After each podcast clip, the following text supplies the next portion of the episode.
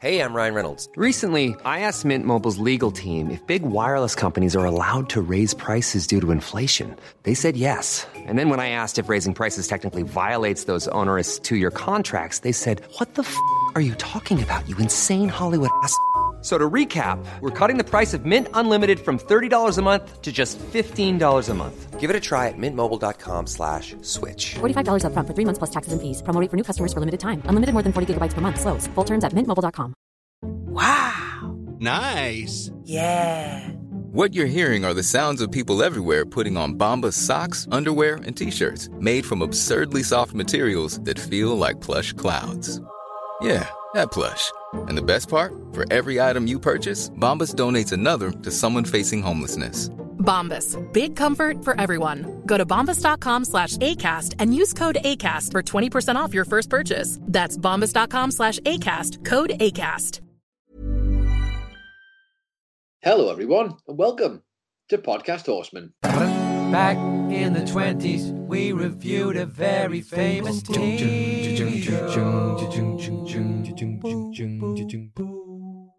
Welcome indeed to Podcast Horseman, the Bojack Horseman podcast, a spoiler-free, episode-by-episode audio review podcast of the critically acclaimed Netflix series BoJack Horseman. I'm a socially distanced Michael Hamflet.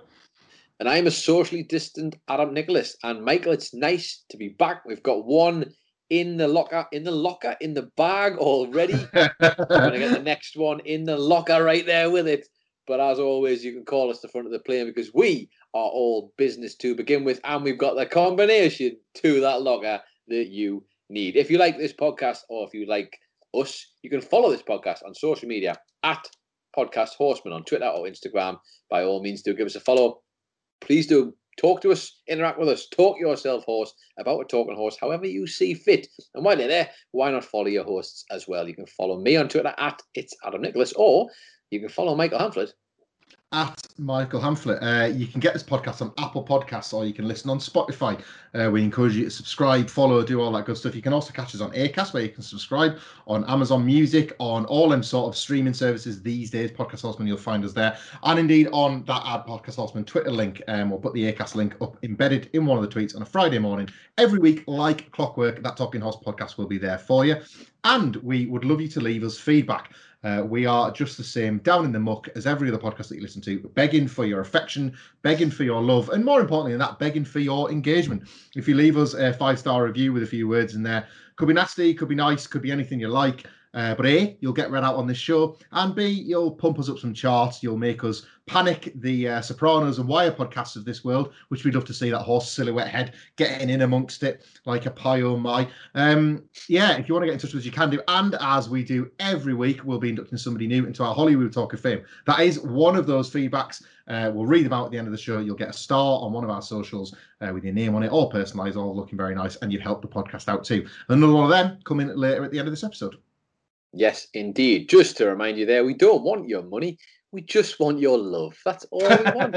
we all we want right now is a bit of love because I can't spend the money, but I can mm-hmm. use the love during this time. That's all good. Anyway, let's not mess about any longer. Let's get into this week's episode, shall we? This is season four. This is episode 10, and it is called Loving That Cali Lifestyle. Oh, God, I would love to be loving that Cali lifestyle right now. Diane leaks damaging information on Jessica Biel. Todd's clown dentist business hits a snag, and Princess Carolyn finds hope in an unlikely place. Michael, I was going to say found love in a hopeless place, but this is a completely different version of that. Yeah, interesting old synopsis uh, because it covers nothing what we're about to talk about. Uh, Netflix original series that normally greets us at the start of every BoJack rattles. Um, the text sort of goes all blurry and weird, and that's what welcomes us into the episode. Um, it's all shaky, and it cuts to Hollyhock experiencing the very same sensation. Hollyhock, Bojack, Beatrice, and Tina the Care Bear are playing Uno in Bojack's house. Um, Bojack is showboating obnoxiously, taking the moment rather than just taking his turn, deciding what he's going to do, trying to call everybody's double bluffs, all that sort of thing. The worst people that you want to play games with. Um, but Hollyhock's in a really bad way. Um, she's unable to focus and pay attention to any of it. Um, she goes to get some water just to try and clear her head, but drops the glass, which smashes everywhere, including splashing, uh, smashing upwards and cutting her across the head. She, uh, she gets a, a kind of big gash there across her head. So she goes into the bathroom where she tries to sort herself out. um, and she knocks over a ton of pills uh, in bottles that we can't quite make out. Um, some of which look prescriptions, some of which look dangerously otherwise, shall we say? But anyway, all the pills go scattered and flying.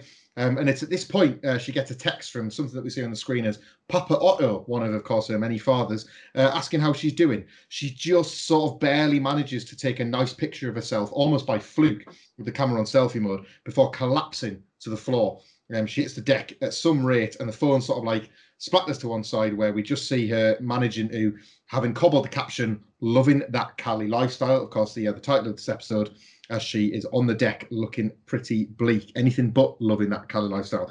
Um, a quick word on that now, I think, because it was short and sour, and we're not going to get back to it for a little while. Um, a harsh entry point into the Bojack Hollyhock arc of this episode. I mean, this baffled me, Michael, because I can't believe for a second that people would post on social media things that were not reflective of their Indeed. current situation or life status. I can't imagine that ever happening in this very real world. Never mind the fake, superficial world of Hollywood. Uh, yeah, this is not not a pleasant opening to this episode, was it? Hollyhock. I think it's fair to say we've had a bit. The breaks have been slowed down a little bit on Hollyhock since we had the stupid piece of episode that Hollyhock is in. Um, and this is the first time we see her back properly, and she does not seem in a good way. No, um, it's again, it's something that we'll, we'll come back to later on in the episode. But again, that like, it's as you say, it's the first time that we've really interacted with her in a little while, and it's already troubling what might have become of her as a result of interactions with Bojack or indeed anybody in Bojack's orbit. But more on that a little bit later. The episode starts proper, um, with just really hectic debate, poll, election footage, uh, the back and forth and the cut and thrust of the, of course, uh, the political race between Woodchuck Coodchuck Berkowitz and Jessica Biel, uh, who right now is uh, in the lead because she's leaning on his lobster hands as a stick to beat with. Of course, the hands that we always must reiterate he had grafted on because he'd lost his own ones, saving the entire celebrity, uh, like the entire celebrity cabal of Hollywood were pretty much saved by Woodchuck himself when he dug underneath when uh, Mr. Peanut Butter's house collapsed. Um, but yes, these are now damaging. Um, people tying this to his um, policies, uh, and it's clearly more important than anything else he can say or do in this electoral race. So he gets new hands. He's absolutely over the moon with these hands. The polls and the pendulums immediately swing back his way. Um, there's a great point where he catches a baby during one of those little electoral rollouts where they go out to greet the public, which results in Jessica Biel getting bad press for not catching a baby. Uh, at which point Katrina um, swings into action. She does some digging, zooms and enhances on this picture of him, and manages to work out from a thumbprint that the hands that he's had grafted onto him belong to a paedophile murderer. And just to make that clear, as Tom Gumbo Jumbo does, well, isn't that a good thing? She Jessica Biel then makes it clear, no, paedophile slash murderer, not paedophile dash murderer. He did both things, which of course means that things swing back Jessica Biel's way the court of a public opinion is one that is indeed not worth courting. Meanwhile, at Girl Croosh, um, Stefani Stilton uh, is looking for a few more clicks than she's been getting from Diane lately, uh, asking her what she's working on, maybe not exactly trusting her to get things done in the day. Don't know why. Um, Diane uh, agrees to go and meet with Jessica Biel um, for an article on her because she's like a, a talking point at the moment. She's in the lead in this political race. Obviously, this again relates to that kind of through line that we've had with Stefani and Diane for a while. That Diane quite, uh, Stefani quite likes to push Diane in the direction opposed to the things her husband does. Um, but anyway, yes, they sit down and have dinner. Um, Jessica Biel scoffs at Diane's right in having absolutely no impact on the election. Um, but Diane very literally only wants to know what she smells like. That's the task at hand for the theme of her article. She's wearing something called B list. No, sorry, I've said that wrong. B list. Uh, just to make that Sorry, you like, B list? no, no, no, B list. B list. B list. It's not. Oh. She's not a B list celebrity. It's the B list possible scent. It's a tremendous gag that they make a big deal of, as of course they do because it's BoJack. Um, she notes that uh, Mr. Peanut Butter used to like it. That's a bit of a low blow. And then points out as well that he also used to love a magic eye poster. Um, he used to make her stare at it for hours and hours and hours. Um, and she noted how something so stupid could have so much power. Diane empathizes um, until we have a very harsh cut to the news of Tom Gumbo Jumbo reporting that Jessica Biel turned down avocado. If you watch the scene again, Jessica Biel sends back um, some avocado that she doesn't like, and Diane realizes she's gotten her smoking gun. Um, that story, more than Jessica Biel's smell or indeed anything else in the topic of their conversation, has yet again sent the political pendulum wildly swinging back in Woodchuck's favour. Um, he's very pragmatic about it, despite the hands thing no longer being the source of conversation. Um, they're all at the campaign office. Diane is cynically quite thrilled with herself and looking for a bit of credit for being the one to break the story. But Woodchuck's reserved. He notes that the election isn't over for another week, and this is far from over. We get the one week later graphic to flash up that actually it is over and Woodchuck won and he celebrates. This through line that has lasted the entire of season four is done and dusted with a cutaway gag that is to do with avocado. This was all completely meaningless. There's just a tremendous moment here between um, Diane and Mr. Peanut Butter, where they're both celebrating, as Peanut Butter calls it, their equal contributions to the campaign, which Diane can't let go she notes that it was her article that got him elected and his actions that called for the election in the first place. Mr. Peanut Butter no sells this completely and doesn't get the point at all. Um, at this point, we get that one week earlier graphic. So time is going to jump around in this one. Feels a good point for us to take some time and take a stop. What do we make of the conclusion to this farcically brilliant election that has been with us since episode one, since a ski jump? This has been with us, and now here we are the amount of twists and turns this has taken already, if you think about where we started, it was peanut butter against woodchuck. Mm-hmm. That's where this all started, to the point where now peanut butter, who technically, not peanut butter, woodchuck technically, in uh, quotations, saved everybody by digging down at the ground, including Jessica Biel, we should point out, Yes. who was here, who then turned on him along with the rest, and then had him strung up on that air ceiling fan, we should point out. All of this, everything that has happened in this season, comes to a hilarious conclusion. And literally, as you say, that one week later gag, this was amazing. This was as good for me as um, spoiler alert for anybody who hasn't seen No Country for Old Men. There's a moment in that film where a character dies off screen, and it was like so uncharacteristic of it. it like we Mm. should have technically seen this thing happen, and it just happens. This is the same thing, but it actually works really well. I love the way this they do this because, and as well the fact that as we've seen to establish now, this whole the, the jumping of one week is going to become a pattern throughout the episode. Yeah. The jumping forward, the jumping backward, to just be like, oh, it's going to be going on for a long time. This one week like that, it's literally over in a week's time. Amazing, really, really well done. Typical stuff from uh, from RBW and the gang. And the whole time you were talking there, I was just thinking how wonderful it would have been if Woodchuck wasn't a beaver, although we would lose all the Woodchuck jokes. If he'd been a mole, right? Hmm. If he had been a mole in this whole thing, then he could have been Hans Moleman. Oh, And what wouldn't that have been wonderful? I mean, we would have lost all the Woodchuck jokes, of course, but still. 51 episodes and we've started like inserting our own horsing around jokes into these episodes. we've gone mad with power. Um, yeah, I've got bored now of doing their jokes. I'm going to start trying to put my jokes in now, which is the uh, No Country for Old Men uh, comparison is apt because this just put a bullet in a plot off screen, didn't it? Like no, this. no country for mole men. It's just oh gone. no. totally no. gone. It's it's just again like this was never framed as anything more than meaningless farce. And they've paid it off as such. That's sort of inspired in in and of itself.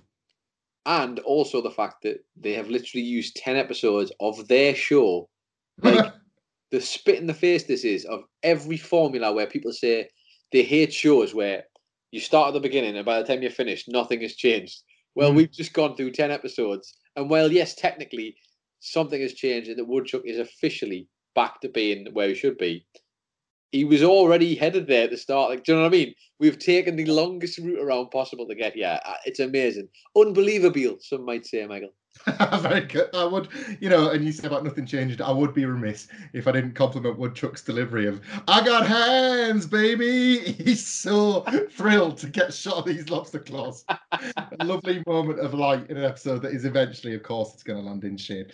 Um, but yes, so we get the one week earlier title card. Um, where Todd is meeting with uh, Yolanda Buenaventura of the Better Business Bureau. Um, Todd's business has been getting complaints from parents because the clowns from the clown dentist aren't qualified dentists. It's really quite simple. Uh, they've got no medical license. Um, Todd thinks he's figured this out. They're just going to lean into the entertainment aspect instead. He, and again, this is very um, Saved by the Bell, very Fresh Prince of Bel Air, very 20 minute sitcom, buys himself one week to put on a show that will apparently convince somebody from the Better Business Bureau to keep his dentist business alive. She says yes because this show's fantastic.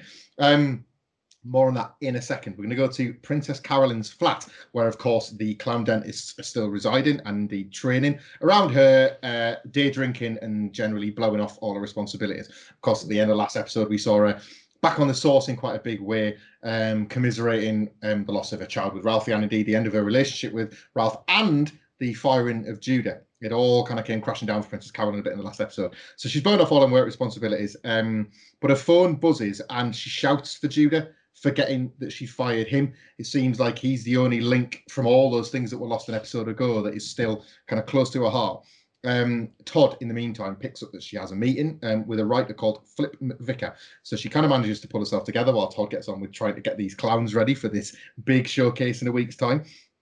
Um, we're in Princess Carolyn's office at this point, um, and he pitches a detective series that she initially plies off until she sees the name. He's called it Filbert, which of course was the name that her and Ralph had kind of given to their unborn child. Um, this inspires her immediately to take it forward to try and get it made. And regrettably, still drunk, asks Todd to set up a meeting with Lenny Turtletop.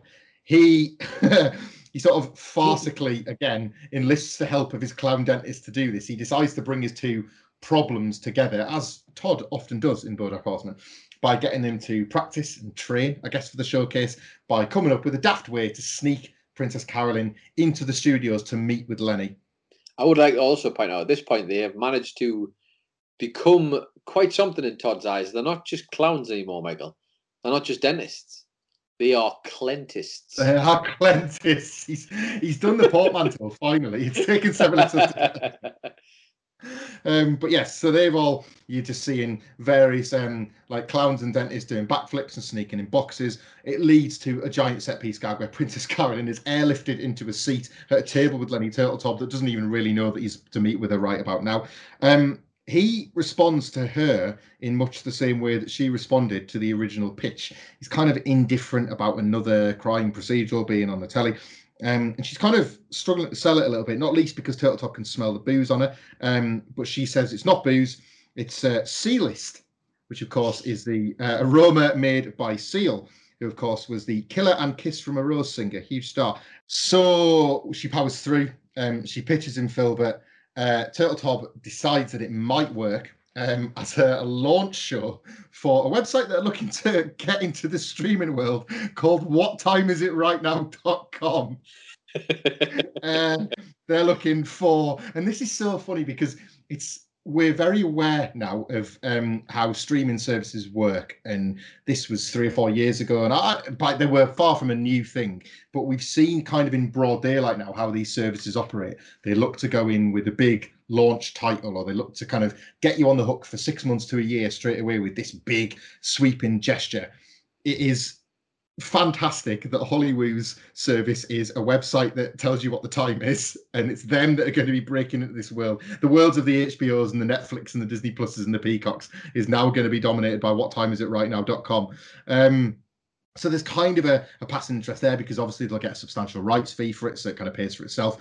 Turtletop is still not interested without a star. Um, he goes to leave, and uh, Princess Carolyn passes out at the table drunk. But again, Todd's got his Clentists back in action. Um, they find a way to they create this ridiculous diversion that stops him leaving, and in the meantime, some of the other Clentists spring Princess Carolyn back into life. So they're kind of in the um, in the outside lot of the studio at this point, and she's kind of got like one last opportunity to get a pitch through. Um, as she puts it, that ultimately Filbert is her baby, to which he replies, "Well, without a start, your baby's dead." Um, but that results in her going through a list, a kind of Rolodex of names, until she almost, in spite of herself, lands on the name Bojack Horseman. She tries desperately to move on from having said it. It's as if she's trying to force those words back into her mouth and get other similar names out instead.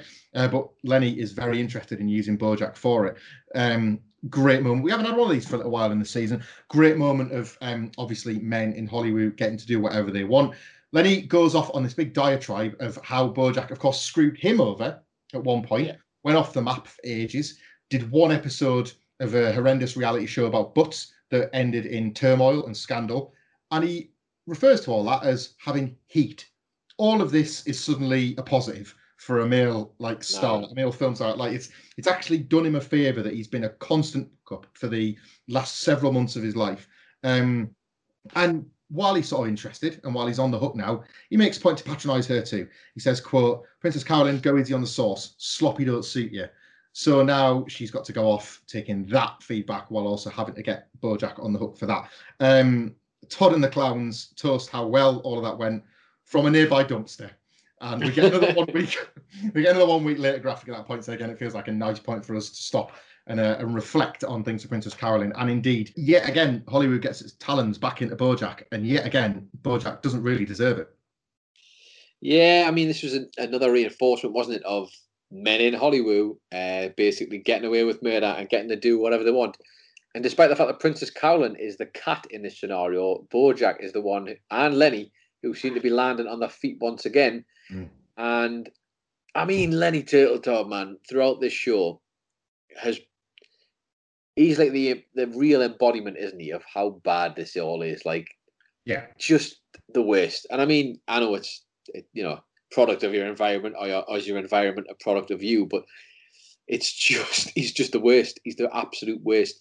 The whole then your baby is dead thing. I mean, technically, I guess in this scenario, he can't know that, but also he's like a thousand years old or something, isn't he? He's like at least two hundred years old. and he, Lenny Turtletop, we just deducted, I'm sure, in the past. So like, just have a bit of awareness. Do you know what I mean? Mm-hmm. Like, um, what was it? Crackerjack says when he says, "I'm too old to learn and I will not learn," or whatever he says. Lenny Turtletop's still alive and he's still got that mentality. Um, but yeah, the spin of Bojack just being the worst and somehow being the one who Lenny's the most drawn to because he knows the people that the society in general has been like trained to like that kind of person mm. who hmm. might have a bit of a the phoenix rising from the ashes or the horse riding from the manure, I guess, in this scenario. like all of it's bad, all of it, every single part of it, and yet somehow, despite the fact she's drunk, she's going through some real tough stuff. Princess Carolyn gets through this on almost on instinct. Like yeah. her coming up with Bojack's name comes from her like saying, Hugh Jackman and somebody else, and it just like she puts the names together pretty much and comes out with Bojack. That's just good instinct. It comes out like in her in her head. She knows how to work this game, even when she's not at hundred percent. So while mm. yes, the men of Hollywood might get away with one, yeah, it's hard to call it a win for Carolyn, but it is a win, I guess. Yeah. For now, I guess. Yeah, we'll see. Yeah. We ended that scene again with the clowns and Todd celebrating the success from a nearby bin. And that brings up our one week later graphic. Uh, and Yolanda sat saying, Wow, what a great show. You can keep your business is what I would say if you put on a good show. Yolanda is putting the Clentists out of business, delivered, of course, in an inimitable Bojack style. Um, she recommends that Todd closes the business, so he packs them into a clown car and says he's going to drive them into a woods near an abandoned elementary school. Uh, it's a week later um, from that. Again, that like that daft story gets serviced with the daft payoff, and on we go. Um, but Princess Carolyn is obviously getting nowhere still with a lazy assistant Stewart not being able to set things up, with able to get in touch with Bojack. Nothing has really moved on since we last saw Princess Carolyn with Benny Turtletop. Um, Stuart, who we have seen in the show before, um, does remind her that today is the day of a quote bitch meeting because he just, he's misread his own note and he can't be asked and wants to go home. Um, so he leaves for the day. Um, she needs Bojack's signature. Uh, Lenny Turtletop wanted Bojack to be signed to a contract for this show because he's obviously screwed him in the past. So I guess that heat will still only take you so far. Um, but when she rings Bojack to just get it over the phone, Um, he slams the phone down immediately with a bad time, can't talk. And we see that he's in his car driving with Beatrice. So it's back to Princess Carolyn. Um, she signs it on his behalf anyway, forging a signature. Yet again, one week earlier, we are finally back to Hollyhock's collapse. Um, Bojack is uh, trying to get to see her in hospital. She's been taken there by an ambulance, we learn. Um, but he can't prove that he's a parent, a legal guardian. Um, he's trying to remember all of various names. And then, in a really quite sweet moment of inspiration, he remembers all her surnames. He remembers several specific details about her, about her birthday, about all sort of various sort of personal traits, and just goes into detail about how smart and funny he is, and clearly the impact she's had on his life since she's been around. It doesn't help get seen at the desk at all. Uh, he still can't prove he's a parent or a guardian. Um, but it's nice. It's just nice. It's a moment of clarity for Bojack that he's every now and then he needs. Um, we see him sat in the waiting room. Um, there's a passage of time, sort of fade, fade in, fade out, where Bojack sort of passed out in the chair, having eaten. Um, he's woken eventually by the sound of all eight of Hollyhock's dads at the hospital talking through helping her, talking through what they're going to do. Um, they're all complete caricatures. This is tremendous writing. This they're all laughable caricatures, stereotypes of races, creeds, animals. Um, but their love of Hollyhock is what shines through. Their care for her shines through above these daft caricatures, and that seems a choice. Um, how ridiculous and outlandish can we make these dads before we actually make them rooted to something very real? And the love they have for Bojack, uh, for Hollyhock is matched only by the disdain they've got for Bojack for mm. seemingly leading her astray or not looking after her while she's been in uh, Hollywood.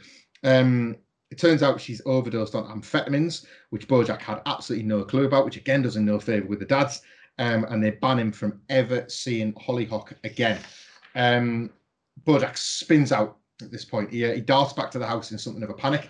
Uh, and the sound when he gets back into the house where Beatrice is still sat with um, Tina the Care Bear suddenly switches to that distant and underwater noise as if he's unable to focus. It kind of mirrors how Hollyhock was in the opening scene as well.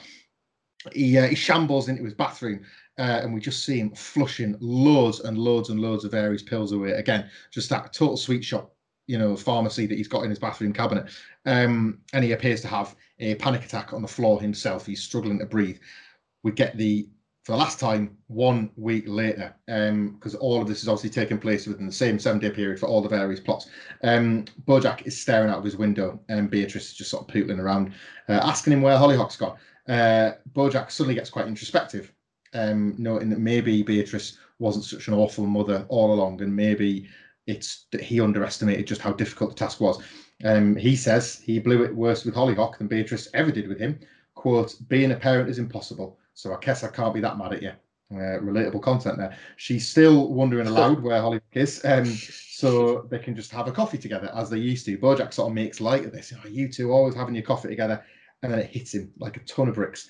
Checks the coffee out uh, in the cabinet underneath uh, where they sort of brew it every day, and Beatrice has been adding weight loss supplement to the coffee if you remember very early on, she made a big point about saying how Hollyhock needed to lose some pounds, and she sort of almost does it with a wry smile as if it's this old family secret. We've seen the expectations that were levied upon Beatrice once upon a time, so we know this is kind of a through line of her personality. Bojack snaps, uh, livid. Uh, he says Beatrice ruined the one good thing he had. Beatrice uh, calls out for Crackerjack in a split second, but Bojack screams, "Stop! You are out of chances." we cut to them sat in the car where Bojack knocks off the call from Princess Carolyn earlier in the episode. Um, he's taken Beatrice to a care home and has specifically asked for the worst available room. And isn't that paid off with the first shot of the room that Beatrice is wheeled into? It's a, mm-hmm. it's a prison-like, grotty little dorm room, bits of the wall hanging off, one of them light fan things. Um, the care assistant notes that the uh, blind on the window has to stay down because the window is a view of a dumpster. Um, there is nothing to love about this environment whatsoever. And uh, Bojack seems to revel in that. He says, quote, well, this is your life now. This is what it all added up to. You, by yourself, in this room. Best of luck. See you never. Beatrice, in, in, a, in a sort of moment of her own reflection, turns her chair around and says, Who is that? Bojack replies, still just disgusted, Oh, bye, Mom. To which she replies, Bojack? And Credits. God damn it, man. God damn it, Michael. we knew something was up. We weren't sure Hollyhock obviously starting the episode in a bit of a haze, bit of a look, what look for all intents and purposes like some sort of panic attack or anxiety driven thing. Mm. Uh, and now we know. Now we know, man. This is um the impact of this closing stretch is quite something. Because for a lot of things we like can hold against Bojack, this isn't one of them. Uh, To a certain extent, we've been let you're led to believe in a little way that it might be his fault. And yes, he's not done the best, but you know the build where we think um maybe his way with Hollyhock is going to have a knock-on effect, and we have the episode "Stupid Piece of Shit," and you kind of think that maybe, just maybe, he's the problem, and then it turns out Mm. it, actually, despite the father's being angry with him and him not seeing the signs and them thinking that she's got addicted to drugs while living with him, it turns out it's not even his fault. Like the one thing he was doing all right, he was actually doing all right. Like turns out that was okay. How we go from a point where let's not forget Bojack kind of, as you said, has that moment with Beatrice where he's like, Hey, maybe we found some common ground after all. Maybe me and you have kind of turned this corner. Yeah. How wrong he is. How wrong he is as he realizes has that moment where actually this is my mother we're talking about. God, man, you are just so angry at Beatrice, aren't you, when this happens? Because this is Hollyhock who has no choice in any of this. She was Mhm. she has she doesn't even know what's happening to her. This has just happened to her. And it's not a panic attack. It's whatever has been induced by all of this foreign entity that she's been putting in her body that she didn't even know about. Um Bojack taking his mount to the worst place possible. All of it. Just like God. And then you, are we angry? Are we we don't know because before the episode's even finished, Bojack is now being seen, I guess, for the first time by his Mhm. mother. Is it a ploy? Is it not a ploy? Oh, is the whole thing being a ploy? Uh, just, you're left with so many questions. Yeah, it's torturously sad in one sense because this the first scene that you greeted with of them playing Uno, yes, it's through the shaky cam of Hollyhock's, you know, episode that she's about to have. Um, but it looks and not for the first time, like they've sort of figured out this kind of dysfunctional family unit. They've kind of made it work, the four of them in that house together, uh, in a way that Bojack at least can cope with. Hollyhock's glad to have, and Beatrice is somewhere relatively safe for somebody that we know to be old and infirm, um, and kind of in need of care, which she had in Tina. Mm. Uh, and yet, when Bojack snaps, it's as if there was an inevitability to it. It was as if he was not planning it, but so prepared for it that he knew all the next moves. There's a there's a dark acceptance, and it's so quick. Um, there's a dark acceptance of this being Beatrice's fault, of him finding the evidence and him acting what he believes accordingly with that evidence. It's it's it's we are led to believe weeks and months of gradual building of a relationship that was seemingly broken that he just sledgehammers through in seconds because, as you point out, uh, is it that Beatrice has been doing the same?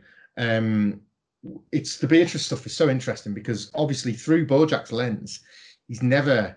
I think this was the first episode that I can remember, and somebody can correct us on wrong at Podcast Horseman if I'm wrong. I think this is the first episode that up to this point, when they have their to do, it's the first time he's not questioned her, um, like how senile she is or what Mm. she's forgotten.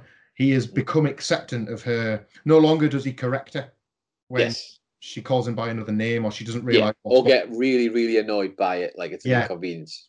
it's just he's he's gotten okay with it or he's reached a point where he's maybe maybe not believing her but certainly accepting that she's not like she's not running a game here she's not this is not a put on and then he couldn't be more at the opposite end of the spectrum he's back ironically when he's taken her back to the care home he's exactly the person he was when hollyhock was breaking her out with the last one Like, Yeah. it's become a full like a, a perfect circle It's a perfect circle almost. And I just think to go back to the start where you were saying, obviously, despite Hollyhock's episode, we are essentially getting a very modern version of the beginning of an episode of Horsing Around, aren't we? Like absolutely yes yeah they have faked it till they've made it. Like, how did this whole thing start? It started with Bojack and Hollyhock going to take to see Beatrice in the home and taking mm. her episodes of Horsing Around.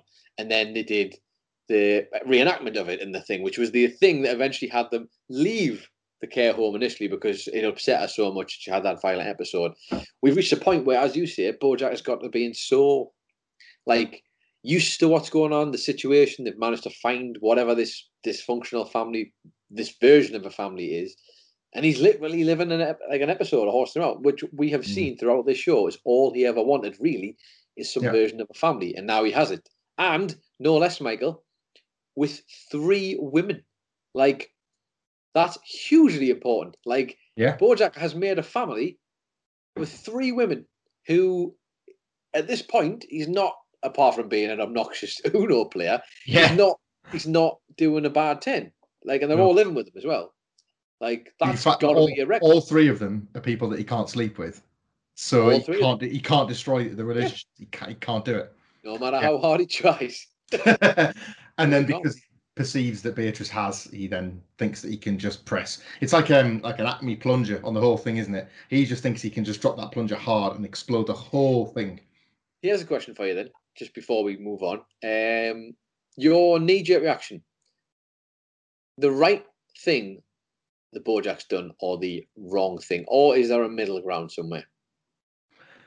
Oh, it's hard because this is my. How second- did you feel? Did you feel like he made a- Yeah. a, very rash move, or did you feel like this is justified?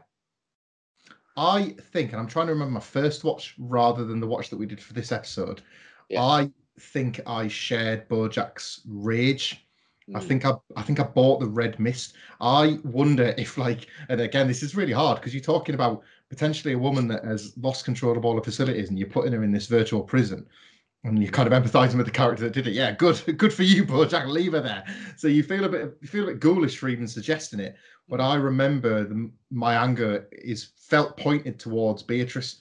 Um, I forgot in the moment, which I have to confess I didn't do in the notes for this episode, the the the flashback episode, Beatrice's awful, Yeah. awful life, like the the dreadful life that she'd had to endure just to reach this point.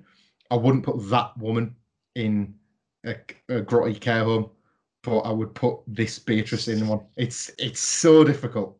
Knowing I- what we, Yeah, I only ask you this because uh, I've every time I've watched it since, like without fail, I think I've felt like, yeah, yeah, put her there, put her in there, and I think the the level of abuse and torture and awful stuff that Bojack has endured from his mother up to this point, yes.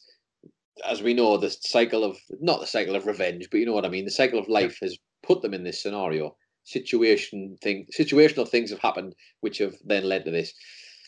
But i just it's an unbreakable thing this. Hollyhock is so important to bojack so important to bojack Mm. as like for him but also for us to see that that's the one person who might actually help him to grow and to change and to become a better horse. And um, or a horseman in this case.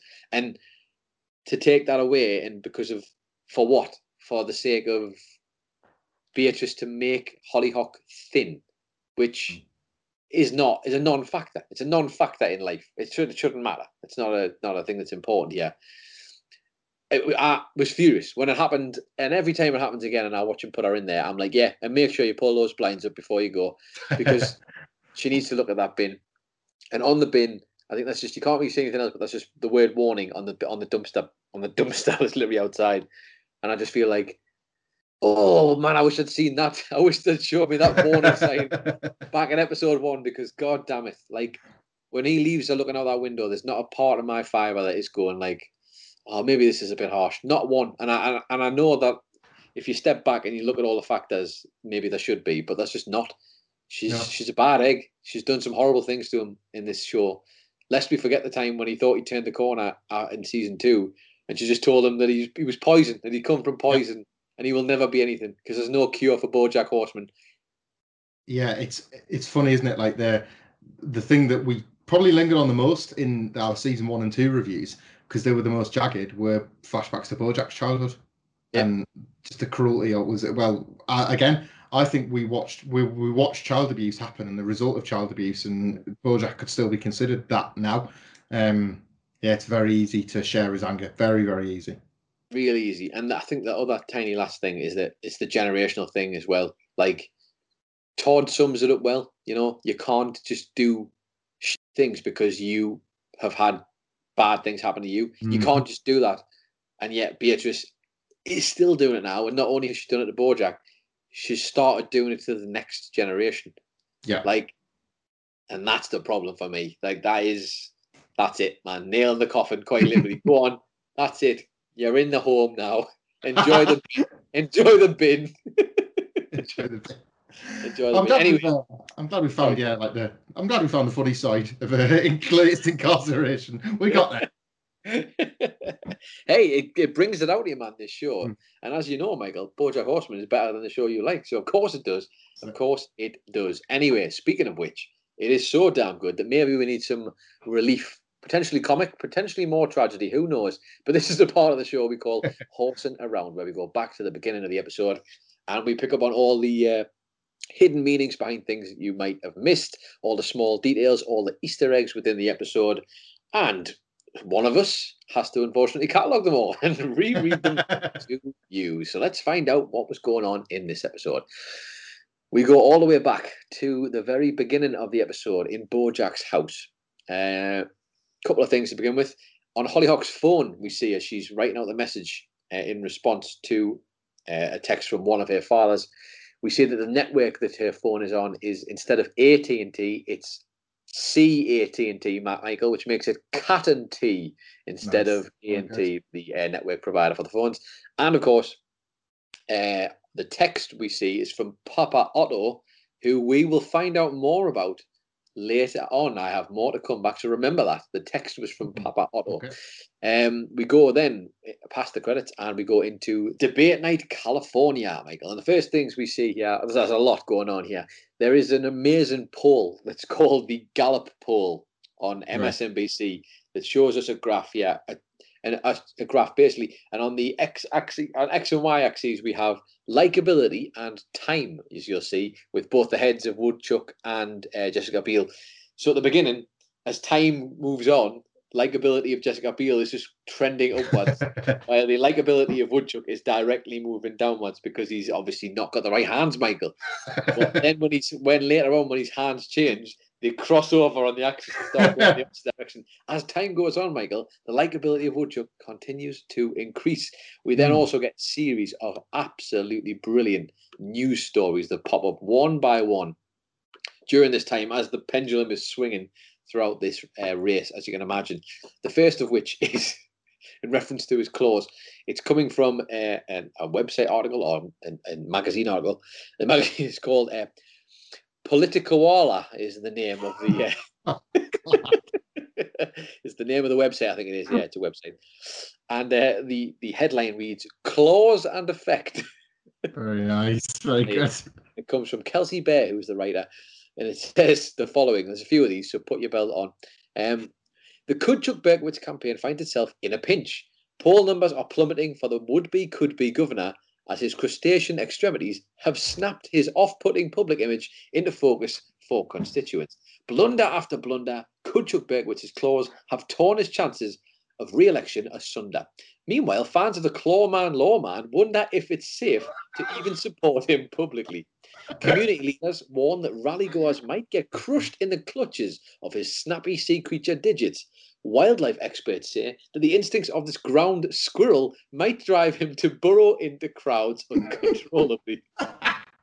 In quotes, he ruined my birthday balloon. Wah wah, as the picture shows t- uh, a, a little pig and his pig and her pig kid, as Woodchuck has cut the balloon with his claws and it's floating off into the air. Uh, and which they followed by saying, "Wah wah!" tweeted Baby Billy, the birthday balloon boy, known far and wide for his viral video in which he rubs a balloon on his tummy and sings. It's my birthday. Yes, it is. I'm the best baby in the baby boy biz. that is just one of these news stories. I should point out. I'm Sandra, and I'm just the professional your small business was looking for. But you didn't hire me because you didn't use LinkedIn jobs. LinkedIn has professionals you can't find anywhere else, including those who aren't actively looking for a new job but might be open to the perfect role, like me. In a given month, over 70% of LinkedIn users don't visit other leading job sites. So if you're not looking on LinkedIn, you'll miss out on great candidates like Sandra. Start hiring professionals like a professional. Post your free job on linkedin.com/people today. Hey, it's Paige DeSorbo from Giggly Squad. High quality fashion without the price tag. Say hello to Quince. I'm snagging high-end essentials like cozy cashmere sweaters, sleek leather jackets, fine jewelry, and so much more. With Quince being 50 to 80% less than similar brands. And they partner with factories that prioritize safe, ethical, and responsible manufacturing. I love that. Luxury quality within reach. Go to quince.com slash style to get free shipping and 365 day returns on your next order. Quince.com slash style. Hey Dave. Yeah, Randy. Since we founded Bombas, we've always said our socks, underwear, and t shirts are super soft. Any new ideas? Maybe sublimely soft. Or disgustingly cozy. Wait, what? I got it. Bombas. Absurdly comfortable essentials for yourself and for those facing homelessness. Because one purchased equals one donated. Wow, did we just write an ad? Yes. Bombas. Big comfort for everyone. Go to bombas.com slash ACAST and use code ACAST for 20% off your first purchase. We then go to the next one that pops up quick. It says, in a complete contrast to this, of course, uh, just from the Anthill, uh, which is the, the name of the paper, Californians feel the Biel. And the picture you can see here is the same little pig kid who was given the balloon to Jessica Biel, but she's now holding the balloon, Michael, because she's got the hands. And the, the article is written by Amy Sheridan, and it says, Yes, we can, was the chant that greeted TV pretty gubernatorial candidate Jessica Biel at her rally Thursday in the Beverly Stilton. Thanks a billion, she shouted back. Fans from all over the state have embraced the candidate's sensible, centrist message and sensible centre part of her hair. One fan, one, one fan is Baby Billy, the birthday balloon boy, the 17 year old internet sensation. tweeted- recently tweeted, Baby Billy, like Beely, she make my balloon go boom boom. Oh man, this is oh, just Oh, I can't believe they used one of the Boom Boom Boys. all the boom boom boys for this Wow. one. My goodness me! But not, we don't stop there though, because of course, as we mentioned, when Woodchuck does get his new hands, the whole thing is flipped on its head. Everything changes, and we get some more new stories to start to pop up. The next one is a good one to open with. Now, on these ones, some of it's cut off by the way the framing is, of course. But the headline for this one, when he gets his new hands, is church steeple and all the people. And he's taking a picture of himself doing the thing with his hands. You know, here's the church, here's the steeple, and open it up, and there's all the people. And the bits that you can read, uh, it says, um, it says, soft, healthy skin, restored nail beds. Who could ask for anything more? He's got my vote. We've seen those hands high fiving our dudes in the Dodgers dugout. We've seen those hands in the clubs and discotheques of the Bay Area thrown into the air and then waved around like Woodchuck just doesn't care. but Californians here know that he does care. And then there's a whole few bits about manicurists and stuff that you can't really read. Um, and then the next one is another shot of him, just a quick one here that says, The gloves are off. And it's a picture of Woodchuck sat on a on a stool looking mean with his hands in the pose. suggests he means business, Michael. Finally, it is landed on. We get to the next one. Below that, it says, It's time to get down to business, Woodchuck Beckwith said at a summit for the influential financial experts and small business owners. However, the agenda for the meeting was quickly scuttled when the attendees implored Woodchuck to uh, implored Wood implored Coodchuck Beckwith, sorry, to table the planned conversation for a later date so that everyone could take turns interlacing their fingers with his. it says voters like hands with a picture of his thumb up, and then and then says some shy guys in attendance stuck with basic hand claps and doing daps with the governor instead. Others others played cat's cradle. and then I love this gag, man. I just I love this. Somewhere there's, there's this goes deeper. There's a, the how this landed on hand stuff. I don't know, but like It's- but it's such a bigger commentary on, Ah. on the elections, not least because, of course, we'd find certain individuals would end up in the presidency later on, not less than their hands. uh, and the last little bit of there, underneath the picture of the thumbs up from from Coodchuck says, Coodchuck Beckwith gives constituents his now famous thumbs up gesture at a rally in Bakersfield on Tuesday. That perfect thumb, swooned one local man. oh, it's so ridiculous. So ridiculous. It is followed later on by Woodchuck. We see images of him going to meet the voters outside, and there's a big sign across the top that says, Hands up for Woodchuck, the hands down best. And there's a woman who you'll notice here, who the one when, when Woodchuck does catch the baby, as you alluded to. Now, the woman's baby, Michael, is the woman who we've seen Bojack steal a pram off many, many times uh, Ah, throughout the season. But it's not the baby you're thinking of, because as you'll know, time has passed a lot since those days when Bojack was stealing the pram. The woman now has a semi-grown up little daughter who's about like three-ish, four-ish maybe, and now has a new baby who is the one that Woodchuck is catching. So another little nod to how time has passed because that woman now has a second child. Very good world building from them indeed. And then of course, as Woodchuck does catch the baby, we get more quick news headlines here. Uh, this one is from the Daily Spiel, which says Woodchuck catches baby. Uh, family man and political hero Governor Woodchuck Coodchuck Beckwith has saved the day once again when an adorable infant slipped through his clumsy mother's arms. I mean, just look at that right. Clumsy mother's arms at a rally yesterday. Beckwith and his open palms, smooth like cashmere, were there to catch him. How does he do it?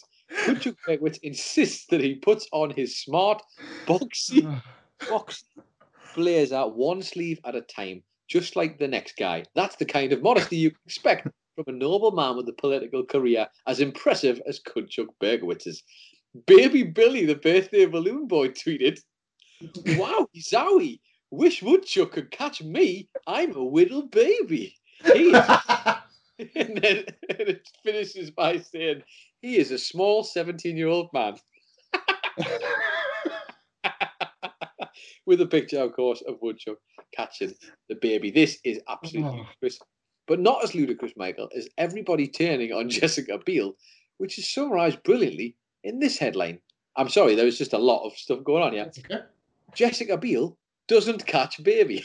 Written by Flicker Hoofman, which says, in a shocking turn of events, Jessica Biel did not catch a baby. How could she do this? What was she thinking? Wow, really makes you think. She might have been the star of Summer Catch, but when it comes to catching babies, this sinner is no winner. Here's just a picture of Jessica Biel shrugging, looking confused as to why this is happening to her. Don't worry, Jessica, we are as well, just as lost as you are. Anyway, we move on. Only briefly, mind you, we now move across to Katrina and Jessica Biel's offices, wherever they're based out of. And as you mentioned, there's a brilliant zoom and enhance gag here that um, Katrina's doing. The old typical one you've seen in a million films enhance, enhance, enhance, zoom, enhance. Uh, and basically, she says, zoom in on that thumb. And in our heads, Michael, thumb these days would probably mean the picture for a video, wouldn't it? But of course, the gag is it's a picture, but on the picture, she wants to zoom in on the thumb, the actual thumb that's on the thumbnail to get that uh, the thumbprint, which she mentions later on. Um, then we go across, obviously, to MSNBC. From there, we catch up with our good friend Tom Gumbo Jumbo, who's talking with Katrina, and the, the headline reads: "Coodchuck Berkowitz's new hands not so handsome?" Michael. and then, as we find out, eh, of course, were the hands of Ernest Contralto, who, while being a, a paedophile murderer, paedophile slash murderer, I should point out, was also, it seems, a mime because he has like mime face paint on and a couple of tears coming from his eyes. a multi-layered character, this. Not that I'm trying to make you sympathise with him at all, of course. Um, but um, we leave that anyway. That's all left at MSNBC, and we go across to Girl Croosh, the Girl Croosh officers in this particular Mm. one. Um, on the outside and the exterior, you'll see a, a great gag where there's a rhino man and his exotic bird partner, Michael, who are walking down the street. The exotic bird partner is sat on his backpack that he's got and is like picking out the bits of his hair as if it were uh. A, a rhino in the wild as she grooms Mhm. him with a beak. Then we go inside, and I just thought it was worth knowing that amongst many things that um, Shivani Stilton is Shivani Stefani Stefani. Stefani Stilton even That's Shivani Shilton. Don't know where I got that from. she, she says to Diane when she's talking about, she says, "Oh my Gaia, Diana," instead of "Oh my God." And for anybody who's into that Greek mythology, will know that Gaia is the ancestral mother of all life, Michael. Because of course, Ah, they don't talk about God; they talk about Gaia. Um, and I should I just thought it was worth noting as well that the co-worker who sits, there's usually three of them where Diane sits. She's in the middle. Hmm. There's a woman on her right and someone on her left. The woman on her left still has images on her computer screen of the crotches of both, presumably both Hemsworth brothers, because as you recall, she was doing the lists on like crotch shots of Chris Hemsworth and crotch shots of Liam Hemsworth. At wh- which point, one point, I'm sure Liam ends up overtaking Chris on the Guild board. But that's a tale for another time. We go across to the restaurant that you mentioned. It's the that Jessica Biel and Diana in when they're doing the interview. Um, I never know the name of this one, but it's come up a few times. This restaurant, but it's got the sea view. Um, but Mm. inside, though, brilliantly, the little gag here is that a man gets his food delivered to the table, and on the table just next to him is a couple of seagulls who've been having drinks, who then get up and start like as if a man's just dropped his chips at the seaside, and just start going and floating around and going, "Whack, whack," trying to get it. his dinner, and he's stewing them away, despite the fact they're wearing these like Hawaiian shirts. It's quite Yes. a gag.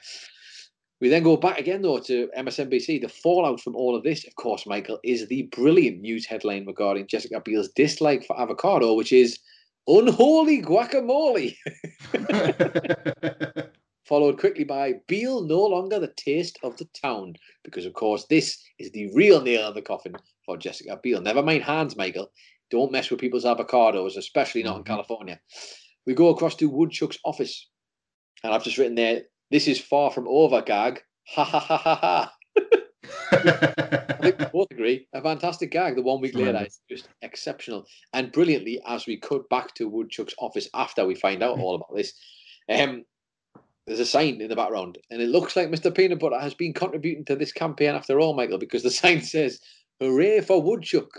Uh, hooray, hooray for Woodchuck. And if he doesn't win, right, so sorry, Woodchuck.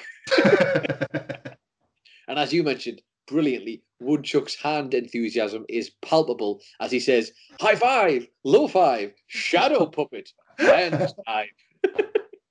Shadow puppets, man. Brilliant, brilliant, brilliant stuff. He's so excited to just have hands, Michael. we go across to the Silver Spoon Diner where Todd is meeting with Yolanda uh, Buenaventura, I believe it's she's called. Um, brilliantly, as you recall in our last episode of both Podcast Horseman and the last episode of Bojack Horseman, there was a poster for a film that Princess Carolyn walked past called uh, Uncle Cook, if you recall correctly, which was Robert De Niro, Channing Tatum, and Laura Linney in that film, uh, with Robert De Niro looking rather shocked on the cover. Yeah. Well, in on a billboard outside, uh, outside of the Silver Spoon Diner, in the background is Todd's talking to Yolanda. You will notice there's a uh, billboard for another film, Michael, which is called Son of Uncle Cook. which is of course a nod to the previous film, but now it's starring Channing Tatum, who's in the Robert De Niro role. Laura Linney is still in the film, and Billy Crystal is is the other part.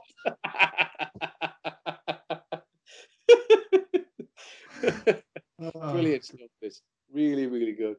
Um, I just thought it was worth noting as well. There's a picture that uh, Yolanda whips out of uh, the of the clown dentist for to show Todd uh, the complaints, and it's just an amazing picture of a clown dentist chasing after all these kids. In one hand, he's got this gigantic toothbrush, and in the other hand, he's got this massive saw. Running after the kids with a big smile on his face. Absolutely ridiculous. Um, as all the kids are running away.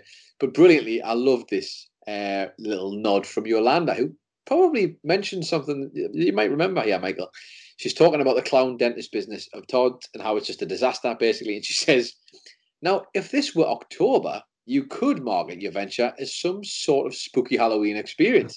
But since this is January, a month which, to my knowledge, contains no Halloweens, I'm afraid I have no choice but two, And then she gets cut off, which is, of course, a brilliant reference. The second one in two episodes, I should point out, Mm. to Halloween in January. The great idea, in great in inverted commas, of Todd and Mr. Peanut Butter. Of course, last episode it was on Ralph Stilton's whiteboard of ideas, and now Stefani mentioned it again. It's almost, Michael, like they want us to remember Halloween in January. Like it's a good idea, but also just something that I thought you and I would both enjoy because we, I know we both love the man. Do we trust Yolanda at all? Because Michael, she does warn Todd that she once met Paul Rudd at a cocktail party and did not find him charming. yeah, I was livid about that. I like I didn't I didn't include that on my notes, and I was kind of hoping you wouldn't either because I just it felt like that should come with a trigger warning. It was it was infuriating. I, I just I don't like Yolanda now because of this. Yolanda, be cool. And apparently she was not cool in this instance. Anyway, we cut across to Vim management and a quick gag outside, as we usually get outside of Vim. Two lizards walking down the street, Michael, or a lizard and a gecko, I believe, walking down the street. One is wearing a blue t-shirt, the other's wearing like a blue crop top, and they like see each other. They stop and they jump to the floor and start doing press-ups in front of each other while staring aggressively. Now, hmm. for all of you who are confused like me, probably thinking, "What on earth is going on?" Don't worry, I've got you sorted. But for all for all of you who obviously knew what was going on, fair play to you for your lizard knowledge. But here's some lizard facts for you, Michael. These the lizards, the, the lizards that you normally see doing this, a literal thing that lizards do, by the way, this push-ups. The blue-bellied lizard, and they do the push-up as a mating display, flashing the blue markings on their bellies to attract the females. Their push-ups are also a territorial display, often to challenge other males if they get too near and fight one another when they enter their territory. So there you go. Little ah, uh, lizard fact for you there, David Attenborough. Eat your heart out. Mm. Um, not literally though. I Hope you hope you look after yourself, David. I also just wanted to point out brilliantly, uh, Rami Malek is in this episode excellently as the voice of Flip McVicker in this episode, mm. the man who is pitching Filbert to Princess Carolyn in her office. Some great stuff from him in general, just his overall uh, portrayal of the character, but excellently, Michael. He says he doesn't trust email. He doesn't want to email the script over to Princess Carolyn because he doesn't trust email and the government which is what he says. Now, if anybody has ever watched Mr. Robot, the TV show, of which Rami Malek is, of course, the main character, Elliot, in that show, he plays a cyber hacker um, who is very wary of all both the government, society, and everything involved. So this kind of felt like a little wink ah, towards that. He doesn't trust email, he doesn't trust the government, and probably for good reason too. um, we go back across to Princess Carolyn's apartment, which is now reclaimed technically because obviously once she split up with um, Ralph, She's now back in, in Todd's clown dentistry. um, and basically, I just thought it was hilarious because I believe that you will find in this episode a child is still being worked on by one of the clown dentists on a settee in the far corner, and I'm pretty sure it's the same kid from the previous oh, episode who just hasn't made it out yet. What can they still be doing with Michael? He's still got all his teeth unbelievable. The Clentists are at work once again. Um, but we finally switch across again now, this time to Paramount Studios, which of course we've been to numerous times in this show. But this is when they're trying to get Princess Carolyn in for her meeting with Lenny Turtletop. You'll first see on the outside this happened this gag has happened a few times with a different van each time. The van that's going into Paramount Studios this time is called Snail Mail. And at the bottom it says, When you want your package, eventually zip slowed on the back. It's got a picture of a snail in a mailman's outfit, just going as slow as humanly possible. That's um, nice. But also a lovely tie-in here, which, um, as you as you mentioned, there was about three. There's the three different narratives going on here, isn't there? At one point in the maybe four, te- three, mm-hmm. four. Uh, but you get that moment, don't you, where there's a great crossover in the first narrative where we see the goat is being interviewed by someone, someone reacting to the Jessica Biel and Woodchuck shenanigans, and you just randomly see Princess Carolyn fly around the back of the head of the goat really yes. quickly, and it's not explained until we get to Princess Carolyn's, Carolyn's mm-hmm. narrative, and we eventually see that all the shenanigans that happened. She is, of course, catapulted into Paramount Studios, and as she is in her narrative, we see her flying over the top. In the foreground, you can see the goat is being uh, interviewed by MSNBC. So it all ties together quite nice and neat. I thought that was great. A lovely way to get yeah. the through line there. And that same TV will also, the goat on TV will also pop up in Bojack's narrative when he's at the hospital too later on. But we'll get there in just a second. Hold your horses. Brilliantly, I also thought, I love this whole Carolyn thing because it is just, to me, it felt like such a wink and a nod. It's almost a reverse heist that they're doing in the Paramount studios. And mm. the hmm. whole, the music and the way that the images are moved around on screen is very Ocean's Trilogy esque. Like, yeah, everything's moving along and sliding. It's all supposed to look pretty slick. I thought it was a good little wink and nod to that. Um, but then also on top of that, Princess Carolyn uh, brilliantly. That, whatever the tie-in gag is here, it's great because obviously we saw Jessica Biel earlier talking about her perfume Bielist uh, by Jessica Biel. She obviously mentions Sealist by Seal. We don't get a, a, a third one for this collection, but I would be curious to see what it might be. I just thought it was funny how she's pulled that out of her backside, despite the fact that she technically had no part to play in it. Almost like people in Hollywood just talk rubbish, Michael. Yeah, they just make up as they go along. Make it up as they go along. Brilliantly, though, as you mentioned earlier, uh, Lenny Turtletop mentions that there's a a site that would like to start getting into the streaming world, and that site, Michael, is whattimeisitRightNow.com, which would sound completely left field had it not already cropped up in the previous episode when Ruthie is doing her presentation to the class in the future. She talks about how time is this thing that they used to do before the bean system or the beans. And there's a bunch of images on the uh, projector behind her. There's like the advert for a Rolex. There's uh, Flavor Flav with the clock round his neck and all that sort of stuff.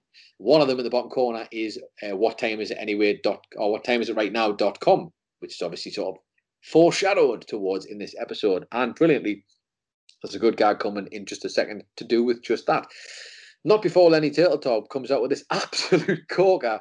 He's a bit of a piece of sh- uh, is Lenny Turtletop, but he does say this: TV pitching is like the Israeli flag, Michael. It's nothing without a big star.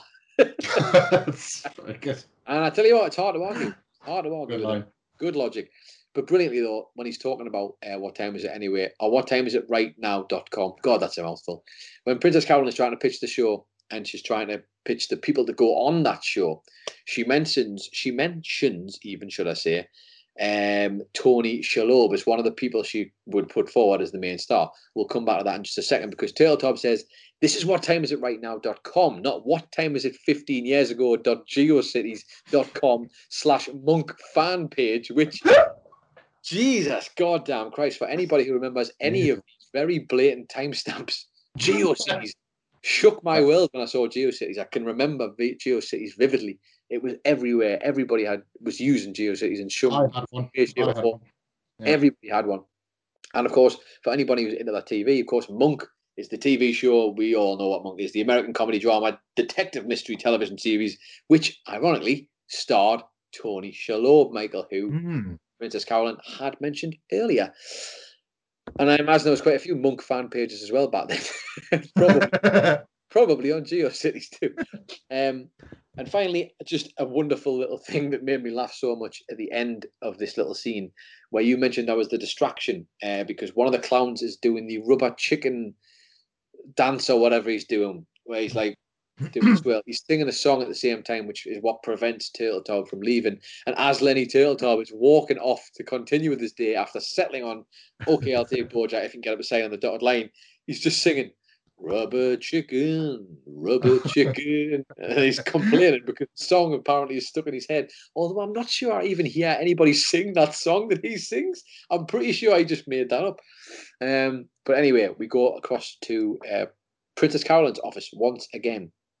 As we mentioned, um, she was trying to get Bojack to sign on the dotted line, and there's a bunch of things that Lenny wanted to make sure were in that contract before he did just that. And we get a quick glimpse of it. I've got a screenshot here of the contract. Page eight of eight, this contract has. And I just thought this was quite interesting to read on what this would all cover once Bojack, wink wink, signs on the dotted line.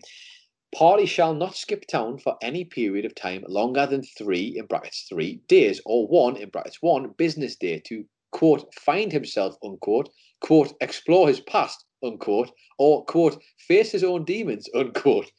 Party, sh- party, shall, party shall ignore whims and dark feelings for the extent of this project. project shall be in the first position for five, open brackets, uh, five, close brackets, years before any other TV, film, book, or media commitments. Party shall participate in promotion and publicity of the project, including but not limited to talk shows, print interviews, photo shoots, tweets, snaps, cheaps, chips, chorps, and radio shows. One of the previous items does not actually exist, but maybe it will by the time the project is completed. Sorry, by the time the project is being promoted. This contract is ironclad, all binding, and totally very serious. Should the party not fulfill duties outlined above, they and any associated parties shall be legally responsible. So there you go. That is what hmm. Princess Caroline has signed on the dotted line for for BoJack Horseman without his permission, which is quite interesting to say the least. Anyway, we go across to the hospital, the last location for horsing around this week. Now, I'm going to have to do some digging here because there's a bunch of leaflets on the wall in the hospital that Bojack is uh, behind Bojack while he's talking to the nurse and trying to get in to see Hollyhock. There's one you can see that says five facts you didn't know about Mange. I think it says Mange, M A N G E.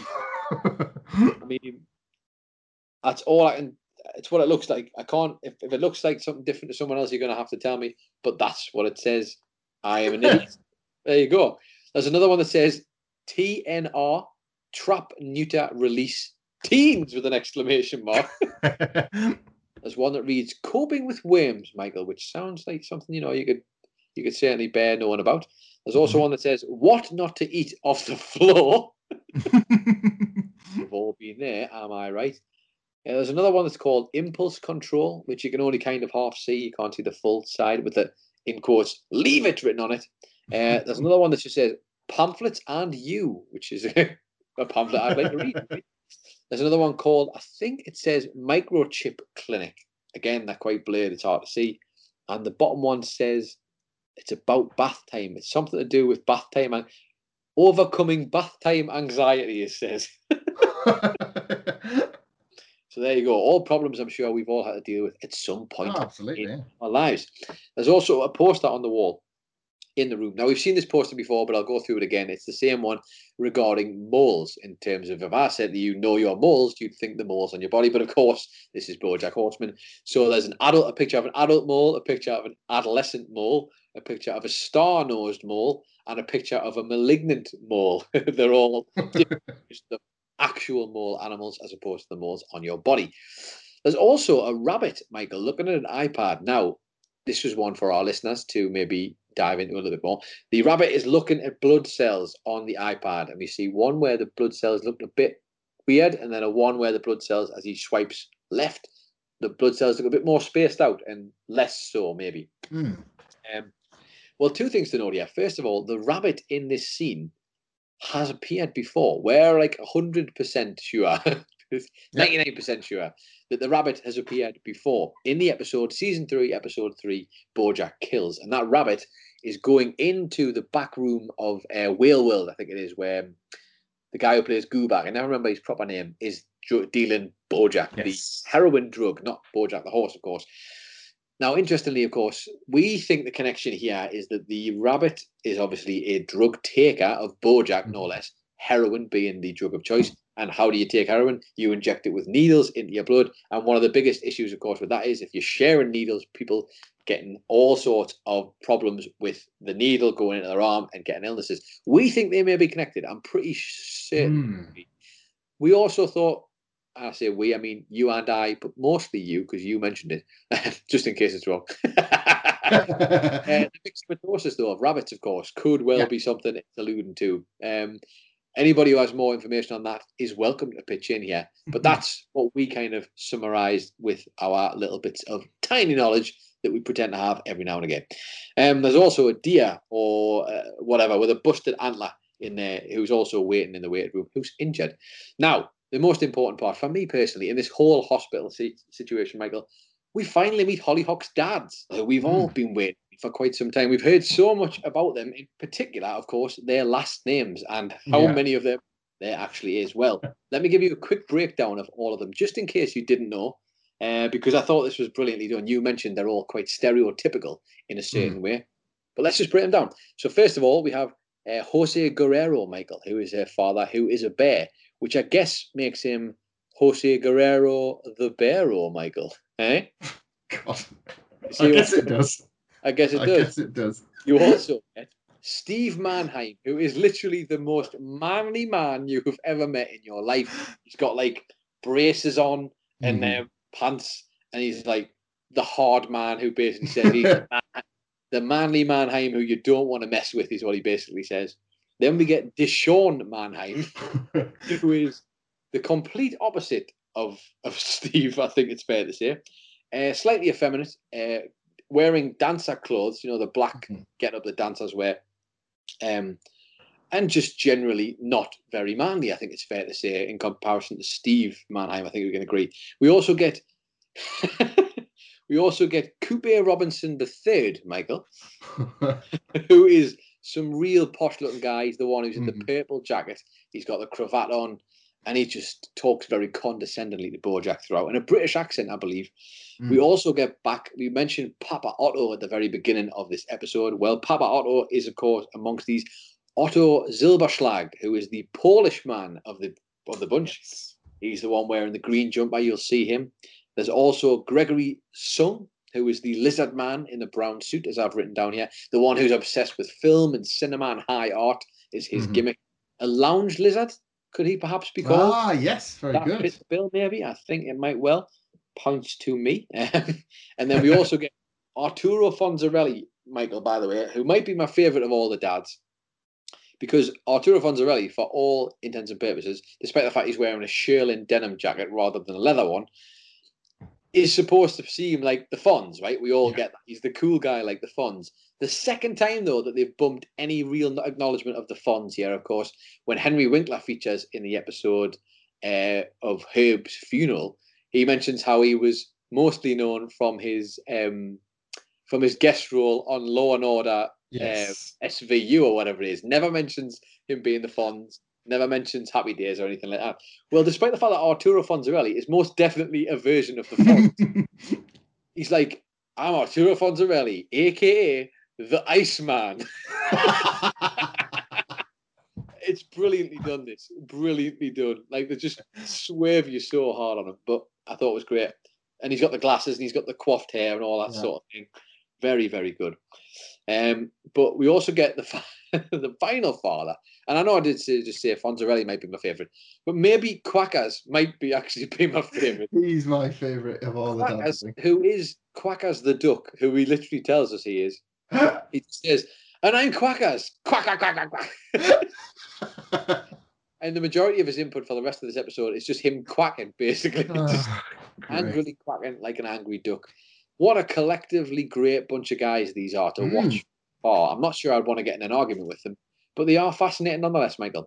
Well, remember them because those are the fathers who we have been waiting to, fa- to meet all of this time. But that is, of course, everything for this uh, installment of Horsing Around for this week's episode. But, Michael, we do still have a little bit of time. I've just checked the watch. I've just spoke to, yep, I've spoke to our sponsors. We still have time for one last thing. And then I swear to God, we'll shut up about this podcast forever. Michael, first or second this week? What would you like? I'll go first if that's all right. Okay, go on. Um, it occurred to me in this episode um, that we were dealing with significant uh, through lines for season four. That being um, the Princess Carolyn desperate to get a project on the go because the state of her company depends on it. That being Todd's Clown Dentist Enterprise, and that being, of course, the election, which we laboured on in the review. Um, all of them, every single one of them, is paid off with a one week later gag. And it is a gag, effectively. Princess Carolyn's uh, company is saved by a forged signature. Todd is told to take the clown dentist back to the woods, and Woodchuck just wins with his hands. It is as simple as that. The other, hands down, the other through line for season four, which is explored here, is of course the relationship between Bojack and Beatrice, and when that other shoe will finally drop. That is not done in the click of a finger in the one week later, one week earlier gag, like every other one here. That is the one that all along we've been told to actually care about. Um, the the way, and you know, we talked about in the review, the way those three stories are tied up so flippantly compared to the the big and actual important plot um, in this episode, I thought was quite neat because although we always know that these seasons run twelve episodes, season 10 is a kind of finale before the finale, isn't it?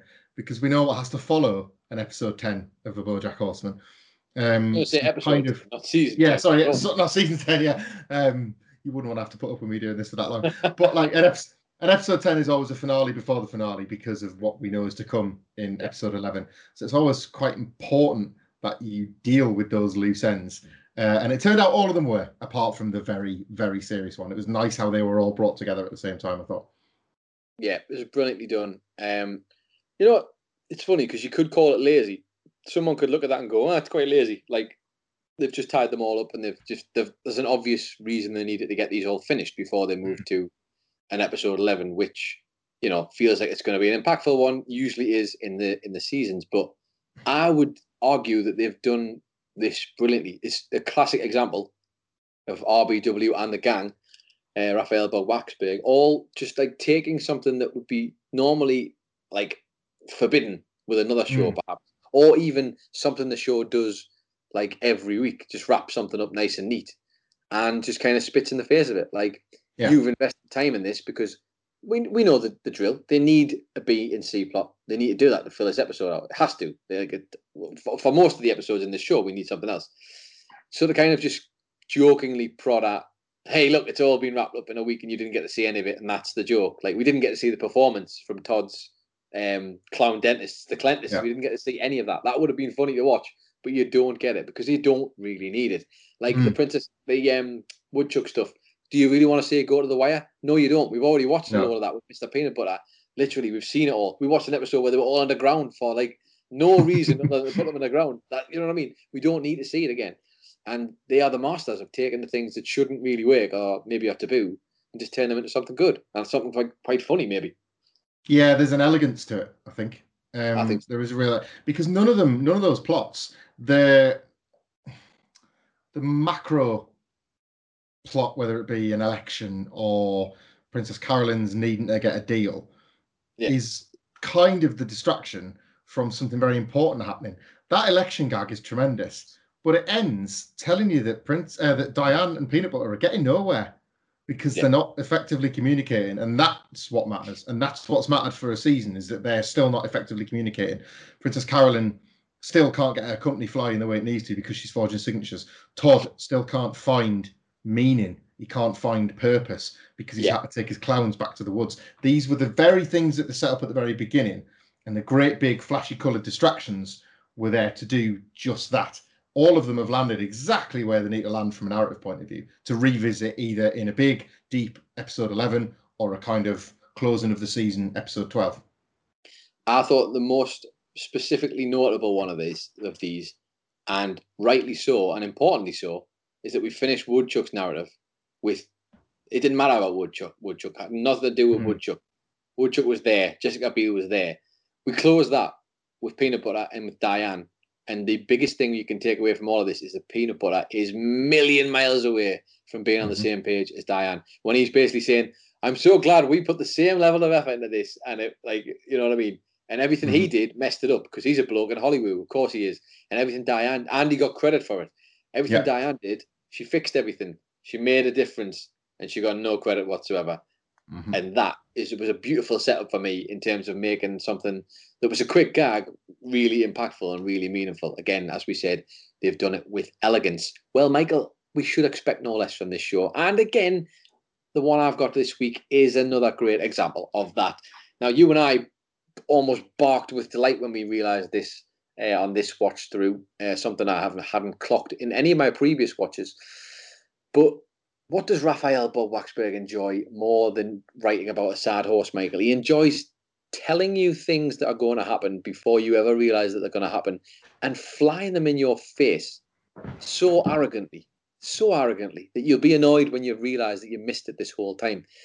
But of course, as we learn in this climax of this episode, the, the who done it of it all, if you will, that it's Beatrice has been Mhm. goddamn putting the chub, chub be gone or whatever it is in Yeah. Hollyhock's coffee all this time because she's a monster who deserves to look at that bin forever. Lol. Uh, but for anybody who's paying attention, Raphael was showing you this from the very beginning that Beatrice returned to Bojack's house because what happens when something changes in Bojack's house? It changes in the opening credits. And in the opening credits for every episode where Hollyhock and Beatrice have been in, there is a scene in the kitchen where Beatrice gives Hollyhock the coffee in the oh, morning. amazing. Yes, And brilliant.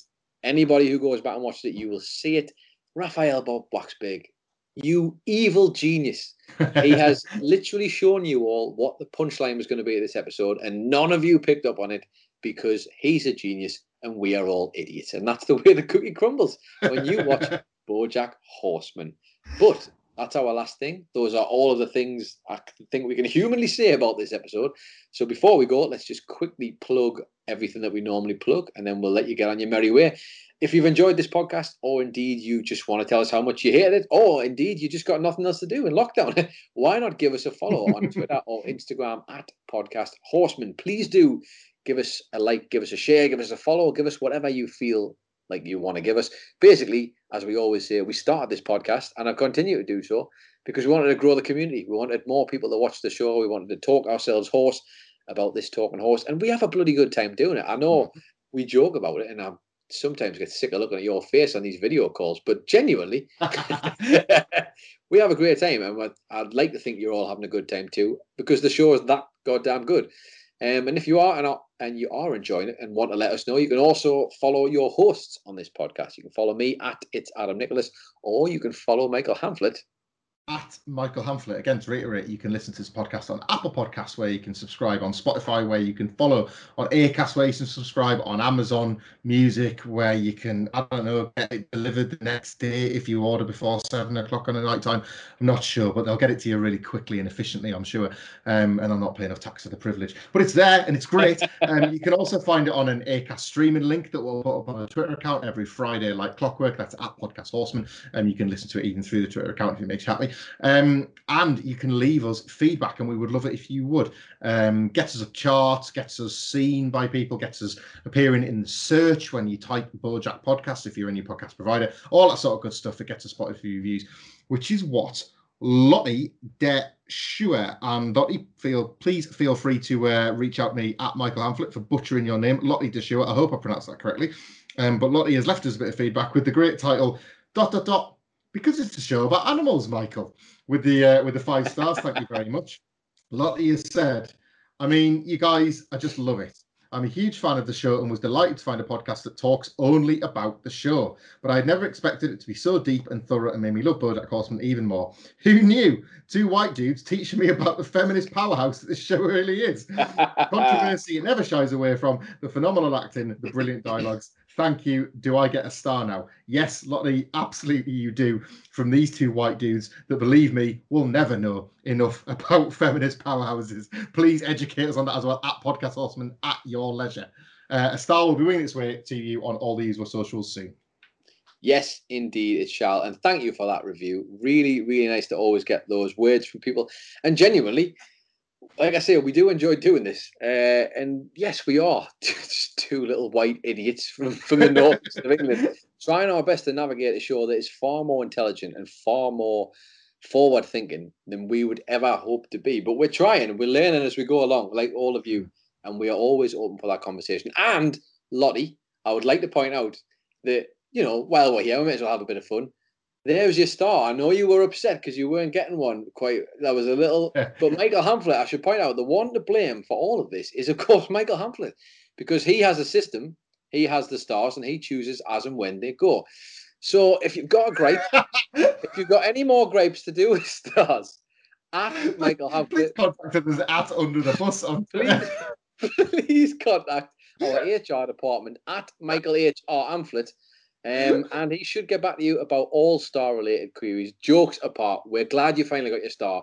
If you haven't noticed yet, by the way, anybody who leaves a review, we are working our way through them in order. I hate, to, I mm. hate to burst the bubble, but we're working our way through them in order. It's not we're taking favors from anybody. We don't have any preferences. Obviously, when the Twitter stars were happening, people were getting a couple there, here and there, but it is mostly just in order because there's that many of them and we want everybody to get that star. So there you go. Um, but I'm glad that you've got yours, Lottie. Anyway, enough rambling on from me.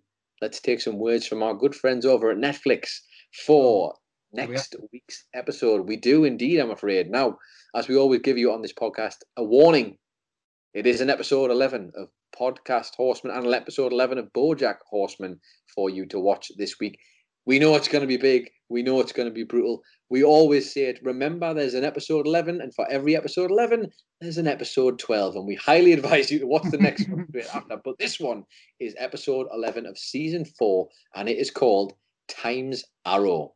In 1963, young socialite Beatrice Sugarman meets the rebellious butterscotch horseman at her debutante party. Now, I know, I know what you're going to say, Michael but she still deserves to be looking at that bin, and I don't care what happens in this episode. right? right? Am I right? Who knows? Maybe I'm right, maybe I'm wrong. But if you want to find out the answer to that one, you will have to come back next week for what is undoubtedly going to be a time, uh, just a time, a times arrow as well at that. It sounds like a bit of a punisher, so get your petals for armor and strap in. Yes, please do. And I'm not going to try and match your music puns there. What I am going to do, though, is tell you that I have been Adam Nicholas. I've been Michael Hanflett. And this has been Podcast Horseman.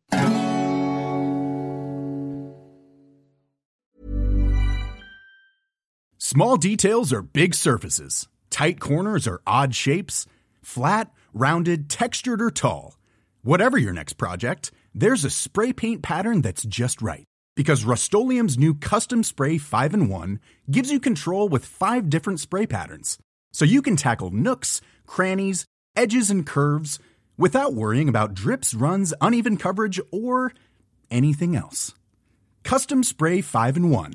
Only from Rust Hi, I'm Daniel, founder of Pretty Litter. Did you know cats tend to hide symptoms of sickness and pain? I learned this the hard way after losing my cat, Gingy. So I created Pretty Litter, a health monitoring litter that helps detect early signs of illness by changing colors, saving you money and potentially your cat's life. Pretty Litter is veterinarian developed, and it's the easiest way to keep tabs on your fur baby's health right at home. Go to prettylitter.com and use code ACAST for 20% off your first order and a free cat toy. Terms and conditions apply. See site for details. Hey, it's Paige DeSorbo from Giggly Squad. High quality fashion without the price tag? Say hello to Quince.